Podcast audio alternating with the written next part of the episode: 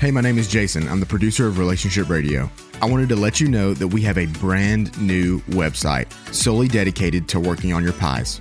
Introducing itstartswithattraction.com. You can listen to every episode, learn about the PAIS, and sign up for our weekly newsletter. Go to itstartswithattraction.com. It starts with attraction, one word. Itstartswithattraction.com to get signed up today. Can a narcissist change? This is a question that so many people are asking in society today, and I am going to give you the honest answer to this question. But first, let me introduce myself. My name is Kimberly Holmes. I'm the CEO at Marriage Helper. I also have been trained and started my master's in marriage and family therapy, have my master's in psychology, and currently working on my doctorate degree in psychology as well. And the only reason I'm telling you that is to show that I have some credibility in talking about narcissists and what we'll get into with narcissistic personality disorder. But I also want to let you know that by the end of this, I'm going to be explaining to you and sharing with you how you can have a free call with a member of our team. It's a free marriage strategy call where if you're in the situation right now where you feel like your spouse is a narcissist and you are struggling to see if there's any hope for your relationship, there is. And we have team members and a full team that will talk to you for free, hear your situation, and guide you to the next best steps for how to get your marriage to a better place. So be sure to stick around.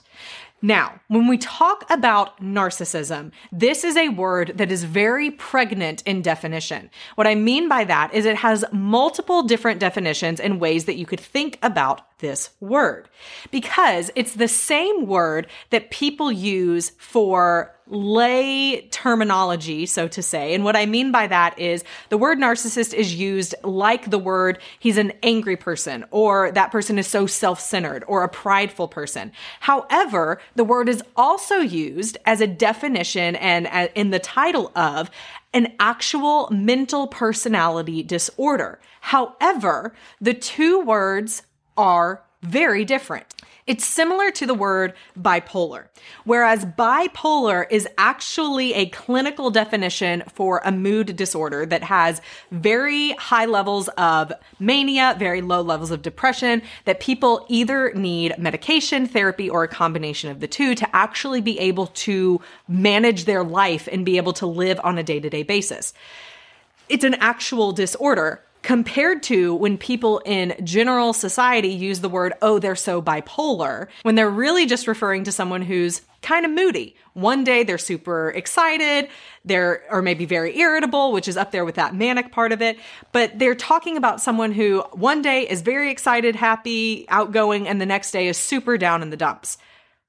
That's not actually diagnosed as bipolar, as the mood disorder it's just a word that's being used to describe the way that someone is. It's the same with narcissism. So, yes, there is narcissistic personality disorder, NPD for short, and it is in the DSM. The DSM is the Diagnostic and Statistical Manual of Mental Disorders, which any trained and licensed therapist or psychologist or counselor would use if, if they have the actual ability to diagnose someone, because not every therapist or counselor does.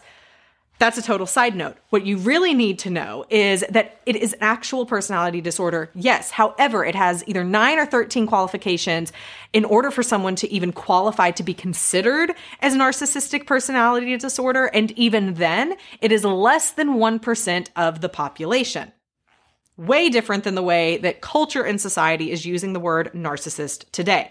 I have another YouTube video that I've done in the past called Married to a Narcissist, which you can watch after this video that will give you even more information if you want to know all about that. But the real question you're asking here is can a narcissist change? So, we're going to take out that segment of people that is the less than 1% of the population who actually struggles with narcissistic personality disorder and put them to the side because the majority of situations are not going to fall into that category. And instead, we're going to focus over here on the word narcissism. So when we label someone in society as a narcissist, that word has come to mean someone who is very self-centered. I was reading a research study actually that that was further defining it as It is a person who is self centered without relationality. So it's someone who's really focusing on themselves and not on the majority of relationships in their life. Here's the other incredible thing about narcissism, even narcissistic personality disorder, which almost didn't even make it into the DSM 5 because many of the psychologists and researchers said it's so common among so many people.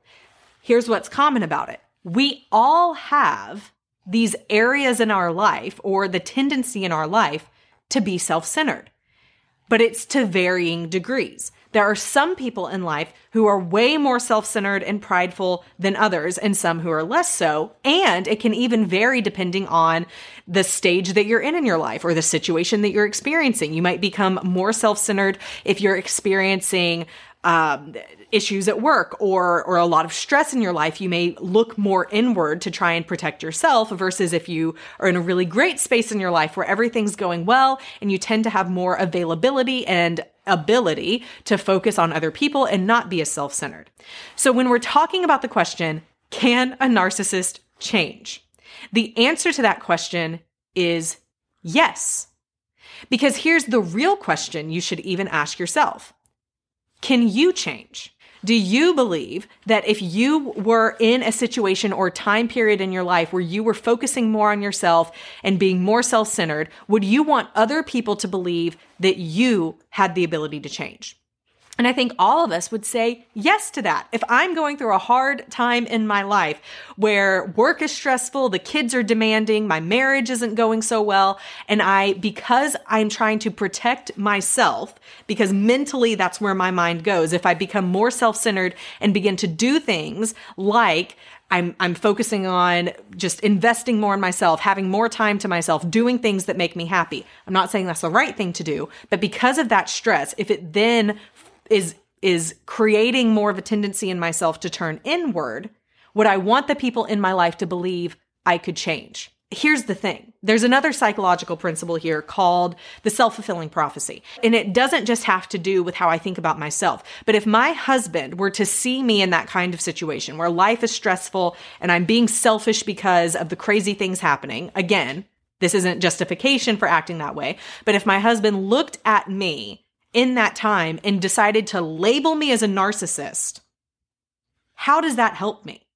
And in fact, it can make it worse because then he's labeling me as something, treating me as such, treating me like I'm broken or flawed or like I have a mental disorder when I don't, which is only going to make me feel more isolated, more stressed out, and then make me wonder, is it true? When in fact, it's probably not. 99% of the time, it's not true. Here is what we need to do instead. Realize that when people are acting selfish, acting self centered, and doing things that they shouldn't do, when they're doing things that are hurtful to others because they're not thinking about how their actions are affecting other people, and all of the things that can go with this term of narcissist that we use, then realize this person is coming from a place of pain. They have either had something in their past that has led them to feel like they have to protect themselves and put walls up and focus on themselves because they can't trust other people. It may be coming from the way a parent treated them, the way that their mother was not there for them, perhaps, or perhaps because of a very important first romantic relationship to them where they were hurt and and left and felt abandoned because of it. And then it led them to focus more on turning inwards feeling like they couldn't trust other people. Or maybe it's because of what is currently going on in that person's life that is adding to this stress level and forcing that person because of their defense mechanisms and the way that they handle stress to turn inward. But that doesn't make them a narcissist it makes them a broken human who needs someone to show them empathy and compassion. That's what it is. Now, can that person change? The question then becomes can a person come out of that time in their life where they feel like they have to be self centered because they can't trust anyone or depend on anyone else? And the answer is yes. But here's what has to happen in order for that to happen the person going through that hard time, the person that you're labeling as the narcissist needs to see that you love them, that you care for them, that you're going to be there for them. Now, I know that the next question that's going to come up in people's mind is, but where do I draw a boundary? How do I protect myself when they are just blatantly doing things that are hurting me? When they're spending all of the family's money? When they're never coming home to be with us and the kids? When they are having multiple affairs because they're, they're just focused on what they want and what they need and they're acting like this quote unquote narcissist, when they're acting very self-centered. You should have boundaries you should protect yourself and protect your children. You should protect your finances as much as you can, but you can do all those things with love and compassion. You can do all those things with empathy. And you may be thinking, how in the world do I do that? That is more of an art than a science and not something that I can easily answer for you in this quick YouTube video that I'm doing. But here is the benefit of you booking that free marriage strategy session. When you speak with one of our client relations team members and you talk and share what your situation is and where you're struggling, our team will then point you to the best resource available for you, whatever that might be, to help you and your spouse get over this struggle, this obstacle that you're in, this place that you're in that we don't want you to stay, but also to help you learn how you can implement boundaries and do that without being disrespectful, unloving, pushing your spouse further away and making them feel even more dejected and alone than they already feel right now. One thing that makes incredibly successful and satisfying relationships and marriages that stay committed long term and are happier and stronger than ever is the ability to empathize is the ability to see the situation that your spouse is in and not judge them for the actions that they're taking, not condemn them for the things that they're doing, not condone them, not approve of all of these things either, but instead love them through it.